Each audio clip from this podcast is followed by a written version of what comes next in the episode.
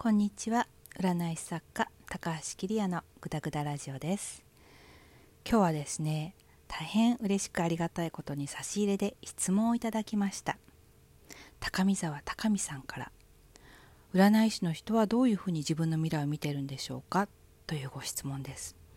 ありがとうございます。あのヘビーユーザーとのことでとても嬉しいです。えっとですねとてもね興味深い質問だと思います。占い師はね人の未来を占いますけど自分の未来はどういうふうに見えているのか。これ人によってあの様々にね占い師さんによって様々に違うと思います。で私の場合はですねまずあの人の占いをする時にも占いをするっていうこうモードに入らないと。で具体的にモードに入るっていうのはあの道具を使うんですけどカードなりあるいは先生術のあのホロスコープなりこう占いの道具を使って占ってる時しか未来は見ていません。だから普段の時にあのいきなり未来の情景が見えちゃったりとかそういったことはないです。だからあの普通のね人が占いを受けるのと一緒です。自分でねこれを見たいって思って占った時に占いの結果として見える。うん、で例えばあの何か新しいことこれをやろうって思う時にじゃあどうなるかなって占ってみてあうまくいきそうだっていう時もあればあのちょっと難しいって出る時もあるで難しいっていう時は何かねあの対応策があればそれをこうやってみることもありますし。ただですね分かるっていうこととできるってことは違うんですよね。例えばあのいつも失敗してしまうんですけどダイエット 食べなければ痩せるというふうに分かってるってことと実際にそれができるかどうかって全然違いますよね。だから未来が分かってもじゃあこういうふうにしなければこうなるならないとかね。それそれができないのよ。っていうこともありますなのであの何て言うか分かったからといって、まあ、もちろんこれは占い師だけじゃなく占い受ける人もね一緒だと思うんですけど分かったからといって自分の人生が自分の思う通りに100%いくとは限らないということですよね。であともちろん占い自体がねあの100%当たるわけではないのであの占いでこう出たけどあのそんな風にはならなかったっていうこともあります。であのいつもこういうことを考える時に思うんですけどあの占いさえすれば未来が100%自分の思う通りになるわけじゃないのにじゃあなんで占いをするのか占いしてきたのかっていうことをね私はいつもここに戻ってきて考えるんですけど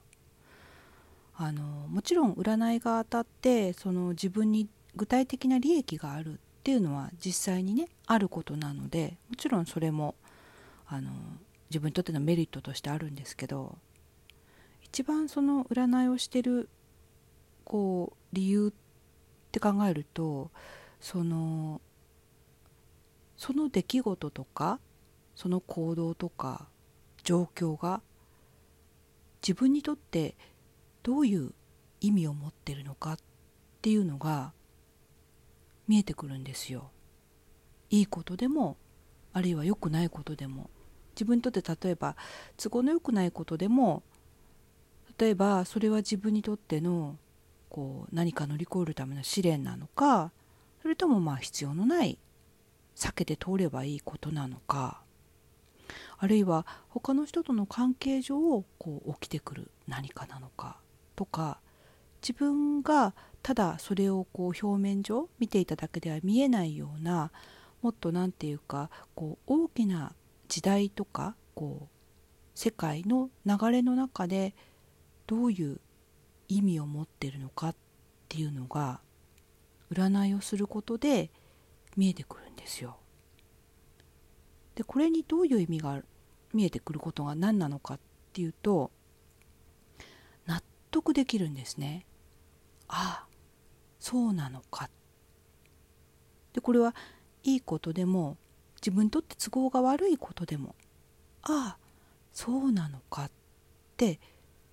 思えるんですよだからその占いってただ当てるだけじゃなくてその出来事の意味をこうお腹の底から納得するっていうことであの占いをすることでね私は自分の人生あのもういいことばかりではないんですけれども含めて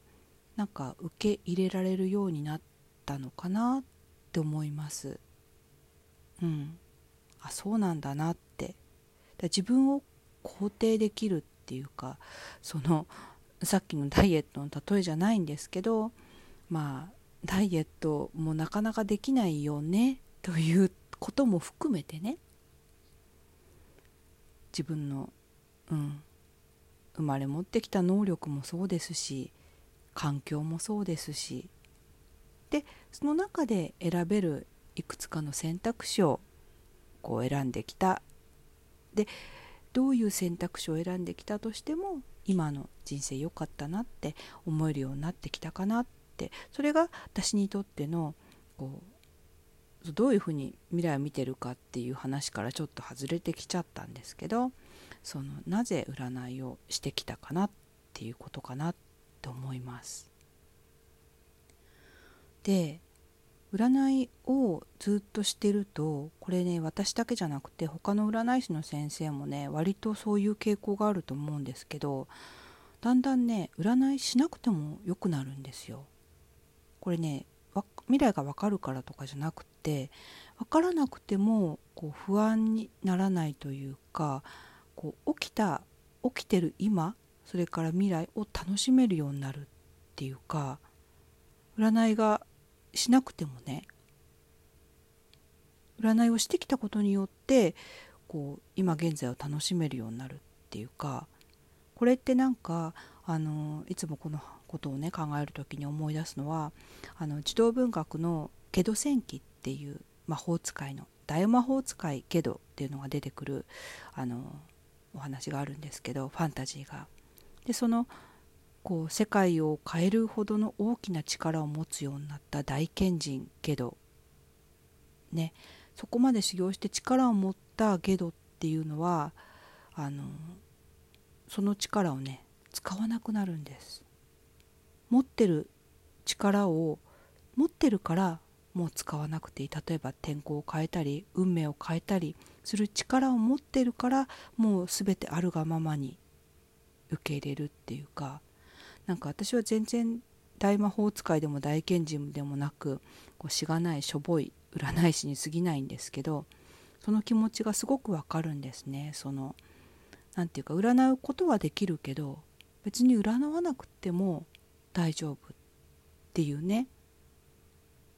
まあだからあのちょこちょこしたことはね今でも占ったりしますけど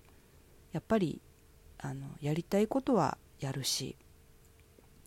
できないことはできないしなんかそういう自分の人生を肯定できるようにねなったかなって思います。あとですねあの私は最近本を読むのにこう一番最後のページを最初に見てしまうっていうちょっと邪道な読み方を覚えてしまいましてオチをね結末を見てしまうっていう。で結末あこうなるんだなっっていうのを頭に置いてで最初から楽しく読むという。ね邪道なんですけど。でも私も自分の人生の最後は知ってるんですよ。もうすでに。あいい人生だったなって思って死んでいくっていう最後はもう決まってるんです。でそこに行くまでのこう波乱万丈いいことも良くないこともまだ起こるでしょうけどそれはまだわからない。わからないけど、うん、最後に向かって楽しめそうな気がしています。だから未来例えばうん分かることでの安心っていうのもありますけど分からないことでの楽しみっていうかそのいいことも悪いことも受け入れられるようになってきたっていうのは占いを続けてきてあるかな。って思います。はい。高見沢高見さん。ちょっとあの話がずれまくりのグダグダでしたがあのちょっとは参考になったでしょうか。質問ありがとうございました。ということで、えー、今日のあのグダグダラジオはこれで終わります。何か質問ありましたらいつでもいろいろお寄せください。お答えできるだけしていきたいと思います。ということで今日はありがとうございました。ではまた次回。